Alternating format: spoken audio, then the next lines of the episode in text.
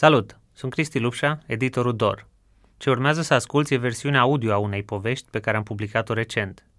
Pentru noi, aceste înregistrări sunt încă un experiment, așa că te rugăm să ne scrii despre experiența de ascultare, ce putem îmbunătăți, ce putem schimba, ce putem adăuga. Iar dacă povestea ți-e utilă, dacă ți-a făcut plăcere, ne-ar bucura enorm să ne susții. Susținerea comunității e cea mai importantă resursă pentru jurnalismul DOR. Alege astăzi forma de susținere care ți se potrivește pe dor.ro susține. Această poveste a fost publicată în DOR 39 în martie 2020. Se numește O zi obișnuită în vechea familie. A fost scrisă și este citită de mine, Laura Ionescu. A fost ilustrată de Oana Barbonie. Fotografiile sunt din arhiva familiei. Într-o zi, am aflat că în pivnița casei în care am crescut au fost bătuți oameni, așa că am decis să investighez ce s-a întâmplat. Erau două lumi în luptă, o lume care murea și o alta care se năștea.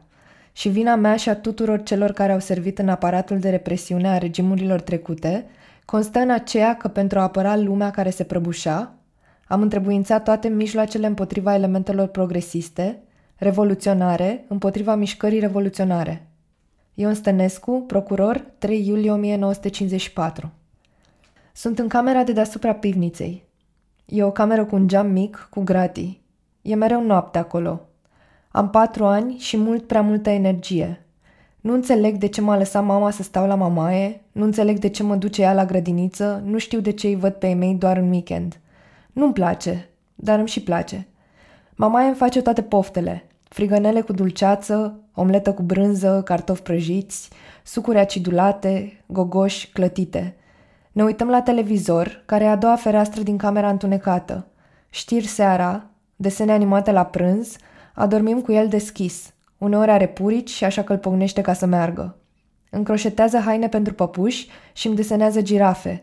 Îmi cântă diminețile, îmi pune pachetel, îmi coase inițialele pe prosop. Toți copiii au prosopul lor la grădiniță. Mamaie e mereu cu mine, mereu atentă să nu pățesc ceva. Nu pot să fac niciun pas greșit când mă ține de mână. Sunt o păpușă care nu are voie să iasă din cutie. Iarna mă înfofolește de nu văd de căciulă. Simt că mă sufoc sub toate straturile de haine.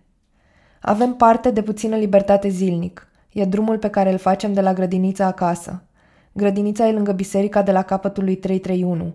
Din ea se varsă șinele de tramvai, un tramvai de când lumea, care hurducă e mereu de parcă se ceartă cu toată lumea. Atunci ies din cutie și calc prin toate băltoacele, scot limba oamenilor când mamaie nu mă vede și mă întreb ce s-ar întâmpla dacă aș rupe-o la fugă.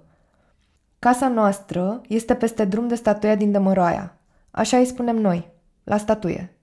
Statuia e limba ceasului care dictează timpul în cartier, un cartier ca un sat, departe de centru, de blocuri, de tot. Nu simți că ești în București. Casa noastră e veche, dar suntem mândri că este veche. Fiecare familie are mândria ei, a noastră este că stăm acolo de generații întregi, că suntem mai vechi decât liliacul care crește lângă poartă, la fel de vechi precum nucul din spatele curții. Curtea noastră e imensă. Cealaltă mare mândrie este grădina cu florea lui Mamaie, o grădină orchestră în care înfloresc toate florile pe rând, de la prima zvâgnitură a primăverii și până la primul strat de zăpadă. Casa e stil vagon, E lungă și încăpătoare, dar noi stăm doar în partea din spate. În partea din față avem chiriași. Mama se tot duce la avocați ca să o facă din nou a noastră cu totul. Nu știu cum au ajuns să stea în partea din fața casei noastre, ce știu e că nu ne place deloc de ei. De ea, de fapt. O femeie în vârstă, cu ochi mici și albaștri, care îi spunem baba. Mi se pare că seamănă cu o găină răutăcioasă. Nu o văd niciodată zâmbind, e mereu pusă pe răutăți, are părul alb și zburlit de parcă e constant derajată de ceva, probabil de noi. Mama e în război cu baba. Mai rău e că în spatele curții noastre stă o prietenă de ale babei, tot o babă și ea. Numai mama e o doamnă. Pe cea din spate o cheamă Veta și arată ca o vrăjitoare, e genul de femeie care duce apă la cimitir, poartă șorțuri și bazma. În plus, are un neguriaș pe nas, ochi mici și negri și o voce pițigăiată. Pe baba nu știu cum o cheamă, nu-i spunem niciodată pe nume. E un fel de baubau. Baubau n-are nici el nume, atunci n-ar mai fi baubau. Acum știu ce înseamnă naționalizat, un cuvânt pe care l-am auzit des când creșteam. De asta aveam chiriaș în casa din Dămăroaia. Eram căsătoriți fără voia noastră cu niște oameni pe care nu-i suportam și care, la rândul lor, ar fi dat orice să ne facă să dispărem. În 1948, casa a fost naționalizată și familia mea s-a trezit în fundul curții. N-a contat că străbunicul și bunicul fuseseră veteran de război, unul în primul război mondial, celălalt în al doilea. De fapt, a contat, dar nu pentru noi, ci pentru comuniști. Atunci ne-au luat tot. Ca să recupereze casa, mama s-a plimbat prin tribunale din 1990 și până în 1999. De asta mă lăsase să stau cu mamaie. O vedeam rar. Muncea în timpul zilei, seara mergea la avocați, sâmbătă lucra pentru că aveam nevoie de bani pentru avocați. Revoluția venise cu libertatea. Acum ne luptam pentru porția noastră. Aveam de-a face cu spiritul unui stat care nu mai exista, dar care poseda în continuare țara. Șpăgi, mici combinații, pretenții, atenții. Deși eram mică, am învățat ce înseamnă dreptatea, pentru că ne-am străduit să o facem ani întregi. Se citea în cearcănele mamei, furia tatălui și certurile cu baba ale sorămii, care îi pocnea tot timpul găinile cu pietre. Mă făcusem deja mai mare când mama mă lăsa verile la mamaie.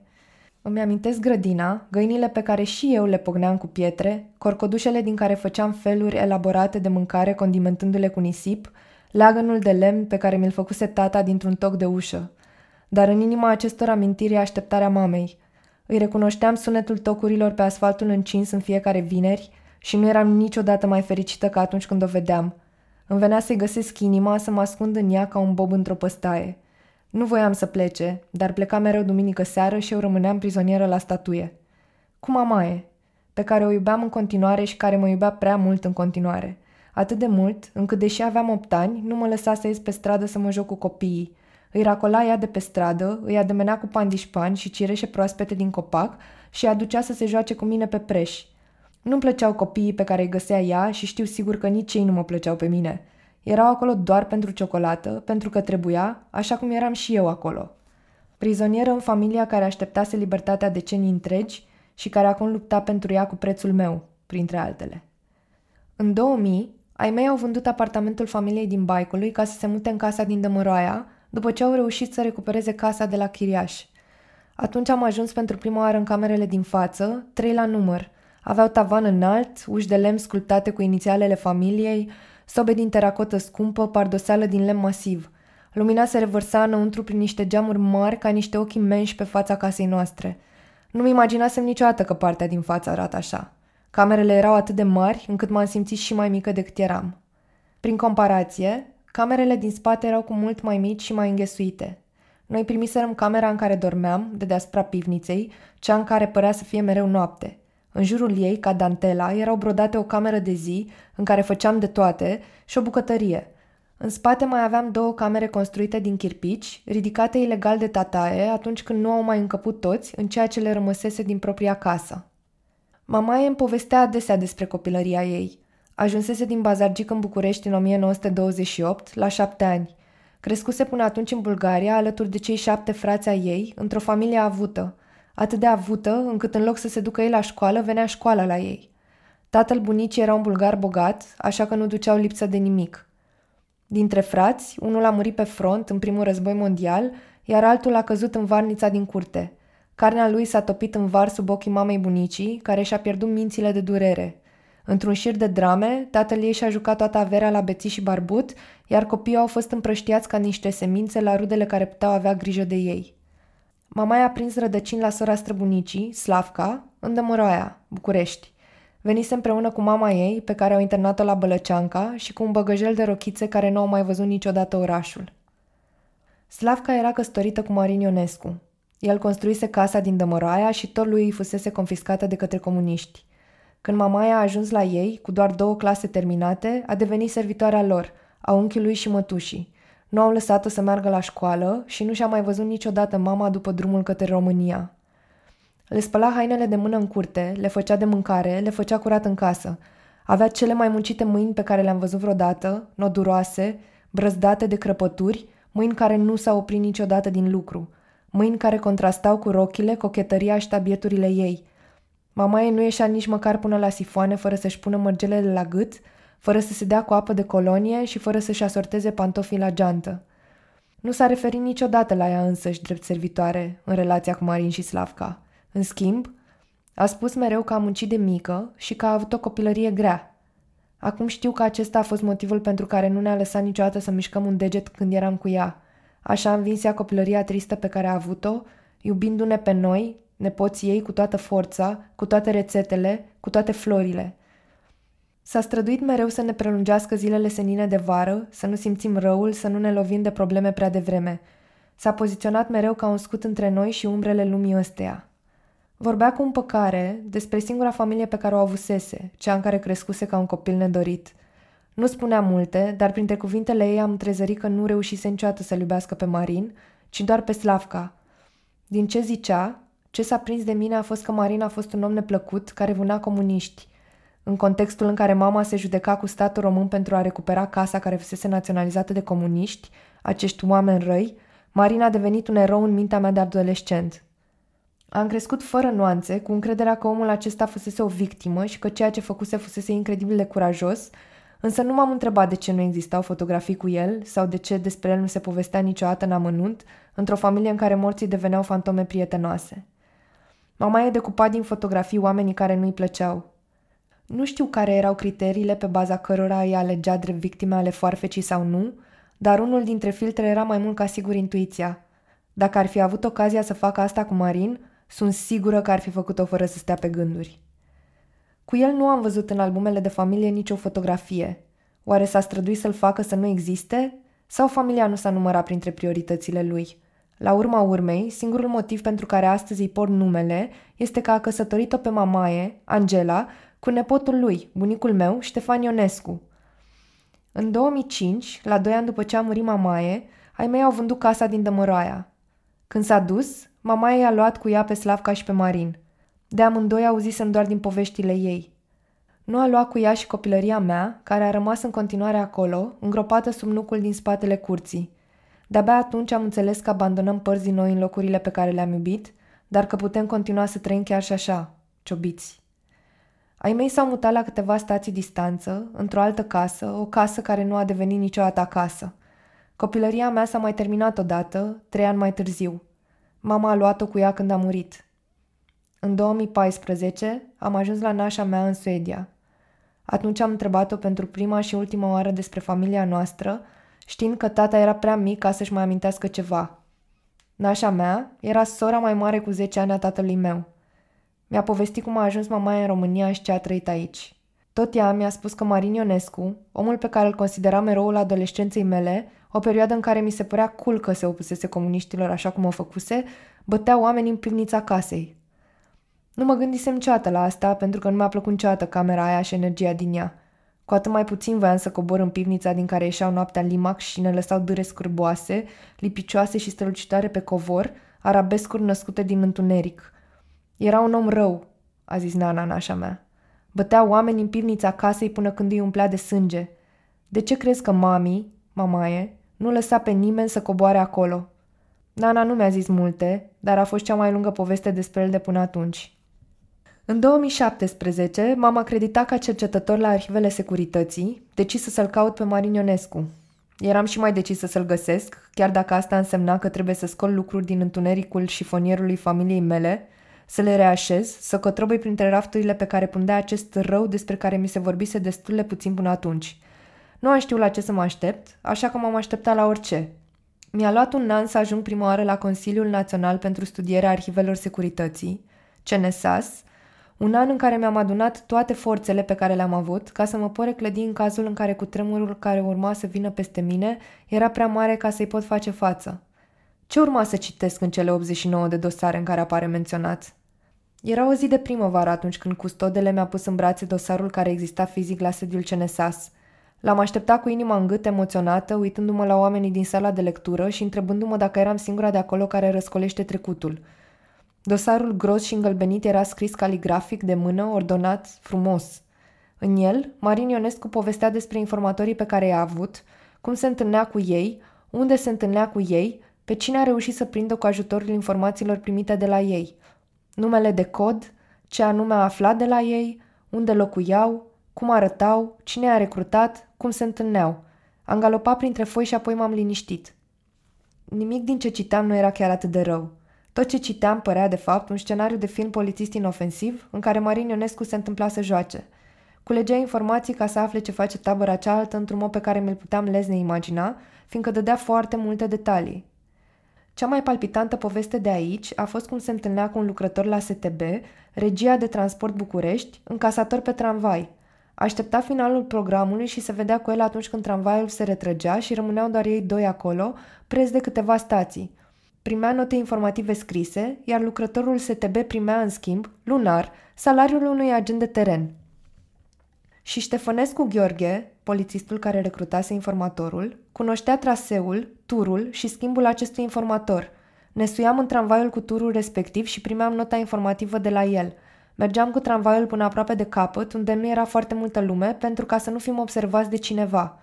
Tot atunci îmi spunea fie ce tramvai face, a doua sau a treia ce schimb și care tur. Marina a avut 14 informatori. Cu majoritatea întrerup legăturile la jumătatea anilor 1930, cu ultimul în 1937.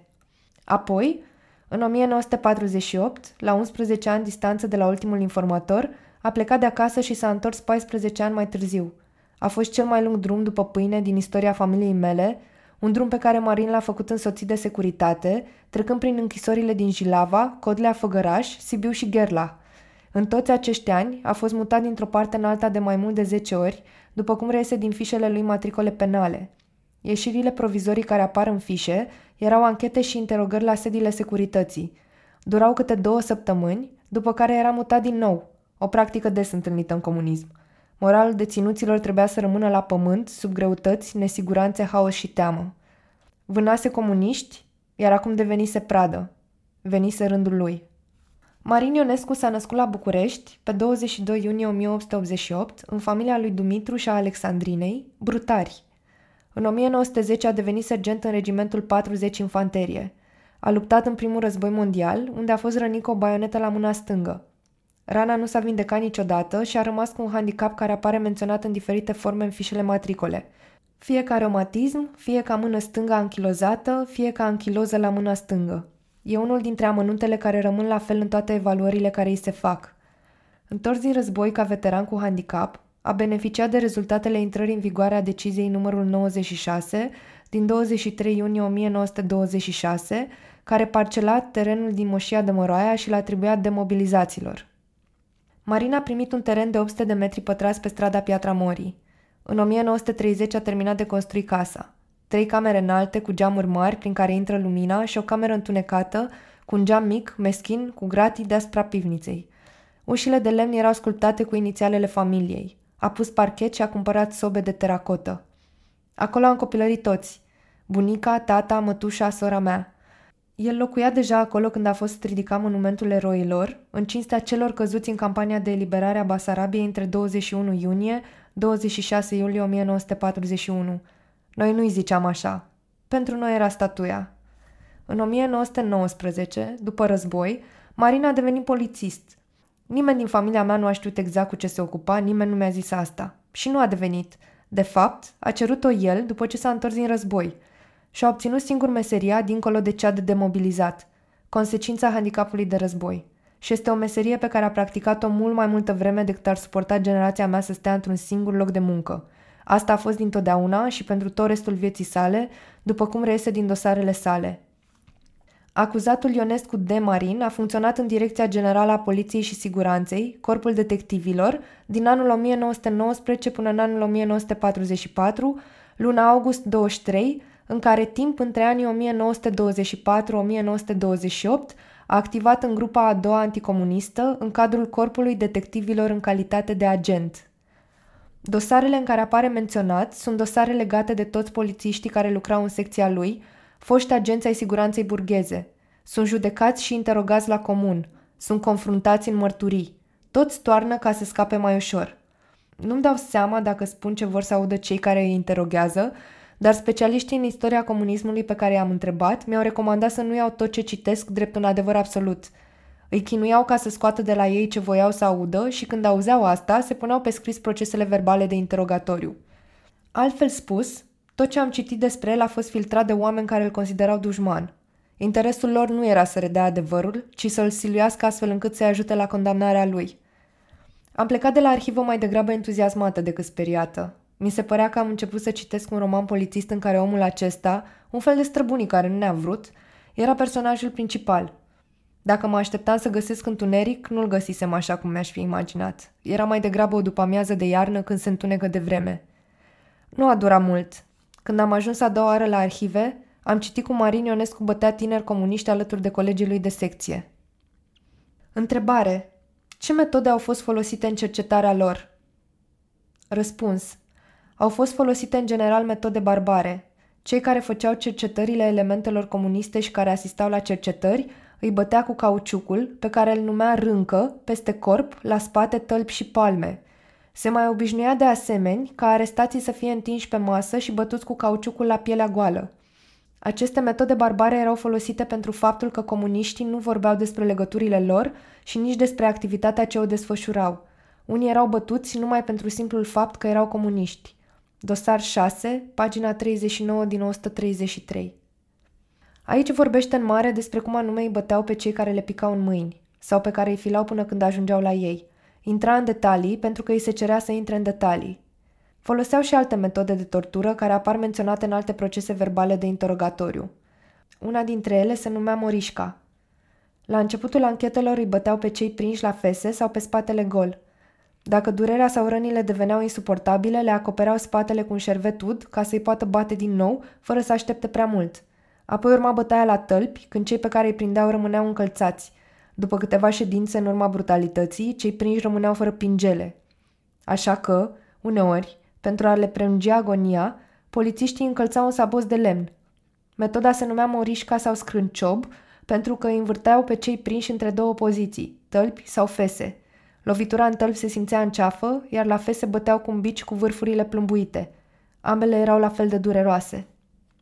După 1948, securitatea a folosit aceleași metode pe care le folosea și siguranța burgheză pentru a interoga deținuții, pentru a-i chinui și pentru a-i reeduca pe cei care se opuneau sistemului – și-au împrumutat metodele într-o asemenea măsură încât pare că toate se pot schimba, însă nu și felul în care provoci durere. O altă metodă de tortură mi-a amintit de episoadele din Tom și Jerry, în care apăreau canibali care îi legau ca să-i ducă înspre oala în care urmau să fie gătiți. Cumva, în desene animate, eroii scăpau mereu. Cei pe care îi prindea Marin nu. Îi legau pe cei prinși de un lemn, lăsându-i să atârne de mâini și de picioare, apoi îi băteau cu o coadă de mătură peste spate și peste tăl până când leșineau de durere – atunci îi trezeau aruncând apă rece peste ei și reluau bătaia. Agenții făceau cu rândul ca să nu obosească. Însă Marina avea o mână anchilozată, amintire din primul război mondial. Nu își simțea mâna. Oare simțea în schimb ceva pentru cei pe care îi bătea? Emoțiile nu îi se văd în declarații, nu au trecut de cenzură. Dacă celor bătuți le amorțeau picioarele, îi dezlegau și îi puneau să alerge în tălpile goale pe podeaua rece ca să-și recapete simțul și să-i doară din nou. Apoi o luau de la capăt cu bătaia până când tinerii comuniști le spuneau ce voiau să afle. Am început să plâng în sala de lectură a cenesasului. În mine, întuneric ca un cer fără stele. Am plâns pentru durerea celor despre care citeam, am plâns pentru că n-aș fi vrut să existe omul acesta atât de aproape de noi, am plâns pentru mamaie, am ieșit din sală și am continuat să plâng pe stradă. Plângeam de neputință. Într-o poveste scrisă și încheiată nu mai pot schimba nimic. Și, în timp ce rătăceam pe străzile Bucureștiului, în timp ce rătăceam printre cioburile pe care le știam despre el, mi-am amintit că Marin Ionescu bătea oameni în pivnița casei noastre. Acum îi aflasem și metodele. Când am plasat momentul bătăii pe cronologia casei, terminată în 1930, mi-am dat seama că Marin lucra deja atunci de 11 ani ca agent în poliție. Cel mai probabil construise camera cu pivniță pentru a tortura tinerii comuniști pe care îi fila și apoi îi prindea, în interogatorii nu se menționează mai deloc unde anume îi duceau pe comuniștii pe care îi prindeau, ci doar cum anume îi chinuiau ca să obțină informații de la ei. Căsătorit mai degrabă cu slujba lui decât cu Slavca, Marin folosea pivnița aia din spatele curții, construită direct în pământ, ca să schingiuiască elemente comuniste și să nu fie nevoit să le curețe sângele. Strigătele de ajutor nu aveau cum să răzbată până în stradă, fiindcă la momentul în care a construit casa, asta era ultima cameră – avea un geam mic și sinistru pe care îl străbăteau două gratii de metal și prin care lumina nu încăpea. Marin își construise casa cu o închisoare de o cameră în care să-și vadă liniști de ale lui, în care să bată comuniști, în timp ce mamaie, un copil, auzea tot ce se întâmplă. Întrebare. Arată dumneata practic cum se bătea cu rânca la tălpi. Răspuns. Când se bătea la tălpi, se aplica două sisteme. Primul se lungea comunistul pe masă cu fața în jos și fără să-l descalțe, peste pantofi îl lovea cu rânca la tălpi sau cu un alt corp tare, până când îi se umflau picioarele de nu mai putea să meargă. Se bătea peste pantofi pentru a nu-i se bășica tălpile și a-i se umfla, a-i se lăsa urme. Al doilea sistem este mai barbar ca celelalte brutalități arătate mai sus. Arestatului îi se lega mâinile, iar genunchii erau legați printre mâini. Pe sub genunchi și printre mâini era băgat un ciomag, laț, după care era ridicat de doi polițiști. În felul acesta, arestatul rămânea încovoiat pe băți cu capul în jos, iar picioarele rămâneau în sus, putându-se astfel să fie bătut la tălpi, fără să mai poată să facă vreo mișcare. Dosarul 6, pagina 40 din 133. În camera cu pivnița n-ar fi putut să crească vreo floare. Nu ar fi avut lumină. În schimb, acolo am crescut noi, toți nepoții, la lumina din sufletul lui mamaie, un rezervor nesecat de iubire și atenție. Sunt singura care știe cu exactitate ce se întâmpla în pivnița despre care nimeni nu vorbea, locul în care nu aveam voie să coborâm. Acum înțeleg de ce. Oamenii pe care mamaie ar fi putut vedea ieșind de acolo erau învinețiți și plini de sânge. Înțeleg de ce nu ținea dulcețuri acolo și de ce dosea toate murăturile în camerele de chirpici construite de tataie, care se dovedeau de multe ori a fi neîncăpătoare pentru toate bunătățile dulci, sărate și oțetate, pe care le făcea doar ca să alunge gustul amărăciunii propriei copilării. În zilele acelea, am înțeles că în umbre se ascund mai multe decât am putea vreodată înțelege. Dădusem peste adevărul ascuns sub mii de clătite și povestioare cu girafe, sub televizorul care ne purta în Sunset Beach, sub divanul care a legănat toate visurile mele de copil. Am băgat mâna în întunericul șifonierului familiei mele și întunericul m-a mușcat. Mi-au trebuit din nou câteva luni ca să mă pot reîntoarce în arhive, hotărâtă că adevărul este cu mult mai important decât orice aș simți eu. În lunile acestea, în care am stat cu mine și mi-am pus o mulțime de întrebări, am înțeles că oricât aș citi, oricâte dosare aș îngloba în cercetarea mea, sunt expusă tot unei singure părți a poveștii. Securitatea nu avea nici cel mai mic interes să detalieze torturile la care îl supuneau pe Marin ca să obțină informațiile de la el.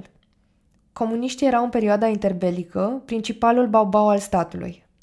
Agenții siguranței erau obligați să participe la conferințe legate de pericolul pe care îl reprezentau comuniștii, inițiate de Romulus Voinescu, șeful siguranței statului, și erau înrăiți împotriva lor, după cum reiese chiar din ceea ce declară și Marin. În plus, șefilor nu le păsa dacă tinerii comuniști își luau bătaie, se făceau că nu văd. Dacă nu reușeau să prindă în flagrant comuniștii, agenții siguranței îi înscenau. Un astfel de exemplu a fost greva minerilor de pe Valea Jiului din 1929, când mai mulți polițiști, după câteva zile în care au urmărit activitatea minerilor, le-au trimis acestora prin poștă material de propagandă pentru a putea arunca vina grevei pe comuniști. Înscenările le-au reușit, iar o parte dintre muncitori au fost prinși și bătuți în ochii copiilor și soțiilor, în fața siguranței, în plină stradă. Pentru această activitate, polițiștii au fost remunerați cu o diurnă. Noul regim avea interesul de a se proteja și de a justifica noul rol. Lumea trecută era rea, cea nouă era bună. Comuniștii au ales din poveștile polițiștilor părțile care le întregeau imaginea pe care voiau să o creeze despre trecut, astfel încât să se erigeze în salvatori, creatori ai unei lumi mai bune. E greu să discern cât de adevărat este adevărul știind cum obțineau securiștii mărturiile. Multe declarații sunt neverosimile, cum este cea pe care securitatea a folosit-o ca să ilustreze ura față de comunism, chiar de la începutul dosarului în care apar, pe scurt, traiectoriile anticomuniste ale polițiștilor din secția lui – Câteva din penitenciarele prin care a trecut Marin Ionescu sunt cele mai dure din perioada comunistă. De fapt, de cele mai multe ori, deținuții erau întâmpinați la intrare cu ropote de bâte peste spate, ca să nu uite unde au ajuns. Deși a fost prins în 1948, când polițiștii care făcuseră parte din sistemul represiv interbelic au fost prinși și închiși în masă, primele acte care să justifice deținerea lor apar abia în anul 1952, când comuniștii și-au dat seama că au nevoie de acte pentru a-i prinde, judeca și condamna. În 1953 apar primele procese verbale de interogatoriu cu el, care își trece în revistă activitatea. Întrebare. În ce localități ai funcționat, cu ce grad și ce funcție ai îndeplinit? Răspuns. În tot timpul am funcționat în DGP, Corpul Detectivilor, cu grad de agent de teren. Întrebare. Care era scopul grupei a doua? Răspuns. Scopul grupei a doua era de a reprima orice acțiune a PCR și a organizațiilor muncitorești îndreptate împotriva burgheziei și a patronilor de fabrici și întreprinderi. Întrebare. Care au fost atribuțiunile grupei a doua? Răspuns. Atribuțiunile grupei a doua era de a fila și a descoperi organizațiile comuniste și muncitorești, a le aresta și cerceta. De asemenea, urmărea să descopere tipografiile PCR și UTC. Întrebare. Ce organizații comuniste și muncitorești au fost descoperite în perioada cât ai funcționat dumneata la grupa a doua? Răspuns. În perioada cât eu am funcționat la grupa a doua au fost descoperite mai multe organizații comuniste, dintre care mi-aduc aminte de următoarele. În anul 1924 a fost descoperită organizația PCR, compusă din 70 de membri, printre care și Popescu Doreanu, Barbu Zaharescu, Mihail Cruceanu, Nicolae Mizil, Filipovici Șlenuța, Kiper Vaserjeni, Boris Stefanov și mulți alții. În anul 1926, în cartierul Belu, au fost arestați Pavel Tacenko, Boris Stefanov și încă vreo cinci persoane. Știu că Pavel Tacenko a fost omorât de jandarmi, însă nu cunosc împrejurările. În toamna anului 1928 a fost descoperită tipografia PCR din strada sau șoseaua Doamnei, cu care ocazia au fost arestați Sofia Sofran, Lazar Aron, Zișar Noldi și alții pe care nu-i mai rețin. Întrebare. Ia mai gândește ce alte persoane au mai fost arestate cu această ocazie. Răspuns. Da, au mai fost arestați în cadrul acestei organizații și Finkel Iosif, zis Schwarz, Vogel Pal și alții, dar nu-i mai rețin. La arestări au participat Stelian Ion, Matescu Simion, Lepădatu Haralambie și Constantinescu Ion. Cercetările le-a făcut Stelian Ion. Dosar 6 Marin Ionescu trece în revistă 71 de ilegaliști, la arestarea cărora a participat sau a ajutat. De multe ori, în mențiunile sale apar cuvintele și mulți alții. Mai precis, de opt ori. La o altă mențiune ține minte exact și numărul, și încă cinci persoane. Dintre cei pe care i-a arestat, câțiva ilegaliști ajung să fie mitizați de către regimul comunist, mici dumnezei care devin un simbol al luptei împotriva burgheziei. Spre exemplu, pe Haya Lifshitz, Marin declară în dosare că a arestat în 1928. Născută la Chișinău, Haya a ajuns membru UTC în 1923, la 20 de ani. Un an mai târziu, în 1924, a fost prinsă și arestată de siguranță pentru că împărțea manifeste comuniste de 1 mai. A plecat din țară din cauza filajului siguranței vreme de câțiva ani, dar s-a întors în 1926. Marin Ionescu a arestat în 1928, după o ședință ținută în casa din Ferentari a informatorului Tănase Mihailescu, care lucra la uzinele comunale București alături de Willy Roth, un francez. Declarația lui Marin Ionescu contrazice ceea ce au scris Caterina Chivu și Ofelia Manole în Căzute în luptă despre Haia Lifshitz și despre capturarea ei, care s-ar fi petrecut în Oradea când ea se ocupa de scoaterea organului de presă al UTC, tânărul leninist. Procesul ei a avut loc la Cluj, unde a fost condamnată la 8 ani de închisoare, 10 ani interdicție și o amendă de 10.000 de lei pentru activitate revoluționară. S-a îmbolnăvit în închisoare și a murit un an mai târziu, în 1929.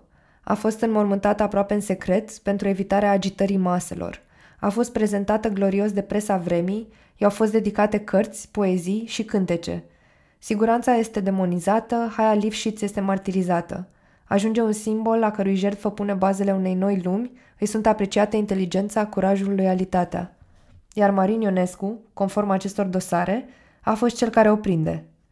Un alt ilegalist din lista lui de arestați este Gheorghe Krosnev, pe care l-a prins în 1936 când a capturat, alături de ceilalți polițiști din secția lui, toată conducerea Comitetului Central a Partidului Comunist din România din perioada interbelică. Chiar dacă titlul de agent înseamnă că era un simplu bătăuș, un fel de pumn al sistemului trimis să lovească nediscriminat în inamic și chiar dacă el însuși a recunoscut, sau a fost obligat să recunoască asta, că este un simplu ecou al ordinelor de mai sus, Marin Ionescu a prins, conform acestor dosare, cele mai importante voci ale comunismului interbelic românesc. Și, cel mai probabil, le-a bătut pentru a le smulge mărturii. Pe Krosnev spune că l-a arestat pe 17 octombrie 1936, alături de alți șase membri ai CC ai PCR, după raiduri prin toate casele lor. Secția a patra din Corpul Detectivilor scrie că toate documentele găsite sunt concepute în termeni extrem de violenți și conțin ofense la adresa majestății sale regelui, contra guvernului, contra instituțiilor țărei și un îndemn fățiș la revoluție, tinzând ca prin război civil să răstoarne actuala formă de guvernământ și să instaureze un guvern sovietic. Tot de aici reiese că membrii siguranței nu știau exact importanța celor pe care îi arestau. Probabil că nici Marin Ionescu nu știa. Crosnev ajunge la Jilava, unde este deținut în condiții inumane. Despre viața și moartea lui Crosnev am aflat mai multe din cartea lui Mihai Burcea, apărând o rânduire de stat, siguranța pe urmele lui Gheorghe Crosnev în România interbelică. A ajuns să sufere de plămâni, iar boala i s-a înrăutățit din cauza regimului de detenție. Este dus la doctor prea târziu, iar doctorul îi refuză tratamentul din cauza că este comunist.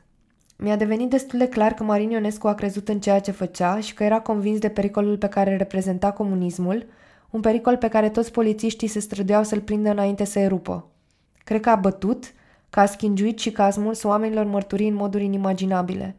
Știu însă și că securitatea nu avea interesul de a reda adevărul cu privire la activitatea lui ca agent și că, cel mai probabil, i-a atribuit și mai multe fapte de vitejie anticomunistă decât comisese – mi se pare că Marin Ionescu bravează în interogatoriu doar pentru ca mai încolo să apară alte documente care contrazic ce spune. În cele din urmă, după ce e plimbat prin toate penitenciarele vremii, Marin Ionescu este judecat și condamnat în 1954. Primește 20 de ani de temniță grea, iar averea ei se confiscă. Face recurs de două ori. Prima oară este refuzat, dar a doua oară primește micșorarea pedepsei, pe motiv că a fost doar o simplă rotiță într-un mecanism care mergea ceas – ceea ce oricum susținuse și avocatul său. În închisoare a plătit cu vârf și îndesat tot ce a făcut, chiar dacă era deja bătrân. Foștii agenți ai siguranței erau printre victimele preferate ale gardienilor. În fotografia din dosar pe care am văzut-o cu el, singura pe care am văzut-o vreodată, nu mă privește. Fața lui e șănțuită, brăzdată de niște riduri adânci ca niște gratii. Pare că s-a surpat în el însuși după multe cutremure și că nu își va reveni niciodată. În 1962 a fost grațiat și s-a întors acasă, ca să constate că murise deja pentru familia Ionescu. Bruta care bătea comuniști se simțea și la mesele de familie, în relația cu mamaie sau cu soția lui Slavka. Baubaul familiei a murit 13 ani mai târziu a doua oară, de data asta de tot. Nimeni nu l-a regretat, nimeni nu l-a menționat în povești la șprițuri. Nimeni nu i-a simțit lipsa. Marin Ionescu se dizolvă, de parcă n-ar fi fost – dacă oamenii pe care îi iubim devin amintiri, din încăpățânarea noastră de a crede că putem să învingem timpul, el nu a devenit decât întunericul din pivniță. Iar în pivniță nu intra nimeni, pentru că acolo nu era nimic. Și totuși, e ceva. Marin Ionescu este doar un nume pe care îl poartă tiparul celor care lucrau în perioada interbelică în structurile de stat, însărcinate cu eliminarea comunismului, scos în ilegalitate în 1921 după afilierea partidului la Internaționala a Treia Comunistă, Marin Ionescu nu este al meu, este al nostru. Este doar unul dintre mulți care și-au petrecut ani de zile într-o psihoză generalizată, o vânătoare de oameni care în cele din urmă nu a dus la nimic bun. Așa că și eu, ca și ceilalți polițiști, îmi dădeam silința cât mai mult să descoper toate organizațiile comuniste fără să cruți nimic. Întotdeauna am slujit cu mult zel regimul burghez, alergând de dimineață până seara târziu pentru a urmări pas cu pas elementele comuniste – Dosar 6, pagina 69. Se întâmplă ca el să fie rana familiei mele, dar România e plină de astfel de răni pe care nu le-a vindecat. Nu mi-e clar de ce. Pentru că nu am vrut să mai auzim de comunism, pentru că nu am avut timp de el, pentru că am crezut că în cele din urmă subsolul acesta se va transforma într-o fundație? Dacă nu vorbim despre lucruri, nu înseamnă că ele dispar. Oricât de mult s-a străduit mamaie să-l ascundă pe Marin Ionescu de noi, în cele din urmă, tot am coborât în pivniță după el. Trecutul este cu atât mai irezistibil cu cât încerci să-l ascunzi mai mult. Lucrurile pe care Marin Ionescu le-a făcut sunt înfiorătoare, dar și cele care l-au urmat în comunism sunt reeducări, experimente, autoritate transformată în abuz de putere la orice pas, control, teroare, privare de libertate, interzicerea părerilor, lipsa hranei, megalomanie, nepotisme – Comuniștii au împrumutat metodele de represiune ale siguranței și au torturat exact așa cum o făceau predecesorii, ca dovadă că cele două regimuri au fost fețele aceleași monede. Nu degeaba siguranța este sinonim cu securitate. Au fost sinonime și în metode. Doar că noi plătim acum, 30 de ani mai târziu, creditul pe care ni l-au lăsat comuniștii. Mulți dintre politicienii noștri stau pe umerii predecesorilor, fie pentru că au activat în comunism drept șefuți de UTC sau diplomați, Așa că legea lustrației, al cărei scop ar fi fost să le interzică foștilor nomenclaturiști, activiștilor de partid și securiștilor dovediți să aibă acces la funcțiile publice în primii ani de după 89, n-a văzut niciodată lumina aprobării. Ceea ce înseamnă că ne conduc aceiași care ne-au lăsat să mâncăm carcase de pui fierte în anii 80. doar că generația mea a uitat asta, fiindcă nu a știut-o niciodată. Ne temem și noi, dar nu și de trecut. Nu am făcut niciodată cunoștință cu el, îl știm doar din auzite. Ambele regimuri au avut baubaul lor, așa cum familia mea îl are pe al ei, așa cum mai toate familiile au o pivniță în care vor să încuie lucrurile, sperând că ele nu vor mai ieși vreodată la lumină. Pentru siguranță, comuniștii erau cel mai rău lucru cu putință. I-au vânat, filat, bătut, schingiuit, chinuit, tratat groaznic. Când vânezi, nu-ți propui să înțelegi. Îți propui să prinzi, să expui trofeul. Siguranța a vânat, nu și-a dorit să înțeleagă pe ceilalți. A vrut să-i prindă și să-i elimine. Comuniștii, spre deosebire de predecesorii lor interbelici, nu au vânat doar opozanții ai regimului. Ei au extins vânătoarea la nivelul întregii țări. Dacă ar fi putut, ar fi privat oamenii de propriile gânduri. Trofeul lor este o Românie împăiată, un corp căruia îi pleacă sufletul în străinătate, iar cel care rămâne aici se zbate zilnic între speranță și neputință. Casa noastră de pe Piatra Morii nu mai e. Era o inimă în care am locuit toți și care, între timp, a încetat să mai bată. Cei care au cumpărat terenul au dărâmat-o și și-au construit propria lor casă. Au păstrat nucul la adăpostul căruia s-a oprit din crescut copilăria mea. Au mai păstrat și cireșul care ne îndulcea verile și în chihlimbarul căruia și-au găsit eternitatea zeci de gâze. Sau cel puțin așa spune tata că au păstrat copacii ăștia doi. Eu nu am mai trecut pe acolo fiindcă nu am trecut peste. Ultima oară când am văzut-o din autobuz, casa era goală și pe jumătate demolată, ca un dinte cariat care stătea să cadă. Majoritatea celor din familia mea au ajuns să fie nume pe crucea din cimitirul de Măroaia, crucea pe care anul în care s-a născut Marin Ionescu e trecut greșit. Eu sunt prima care a aflat atât de multe despre el. În familia mea mai suntem tata, sora mea și cu mine. Tata mi-a spus că dacă nu mergeam la arhive nu ar mai fi fost nimeni care să scrie povestea asta – Multă vreme a încercat să justifice acțiunile lui Marin, invocând crimele comunismului, dar până la urmă am înțeles amândoi că nu ne facem cu nimic responsabil de alegerile lui. Umbra lui nu mai ajunge până la noi. Știm că oricum nu vom afla niciodată adevărul adevărat, ci doar cel care a trecut prin sita ideologiei. Tata a parcurs cu mine fiecare detaliu nou din povestea lui. În același timp, descoperea și el cât de puține erau amintirile lui cu bătrânul, cum îi spune el – nu ține minte decât că nu-i vorbea niciodată despre pușcărie și că singura dată când i-a povestit ceva a fost că era cizmar pentru toți ceilalți. Așa a supraviețuit în toți anii de detenție, reparând pantofi.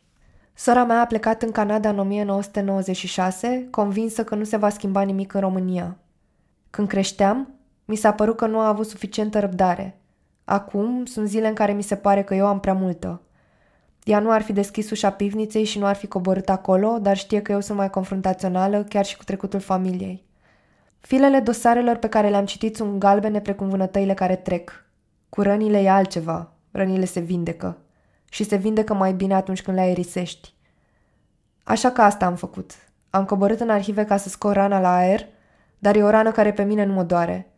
Pentru că, deși nu ne alegem familia, putem alege mereu ceea ce vrem să fim – mi-o amintesc pe mamaie spunându-mi să-mi dau jos plasturii de pe julituri ca să ia pe la aer. Îmi amintesc tot. Îmi amintesc cât de fericiți am fost. Am scos rana la aer. Respir ușurată.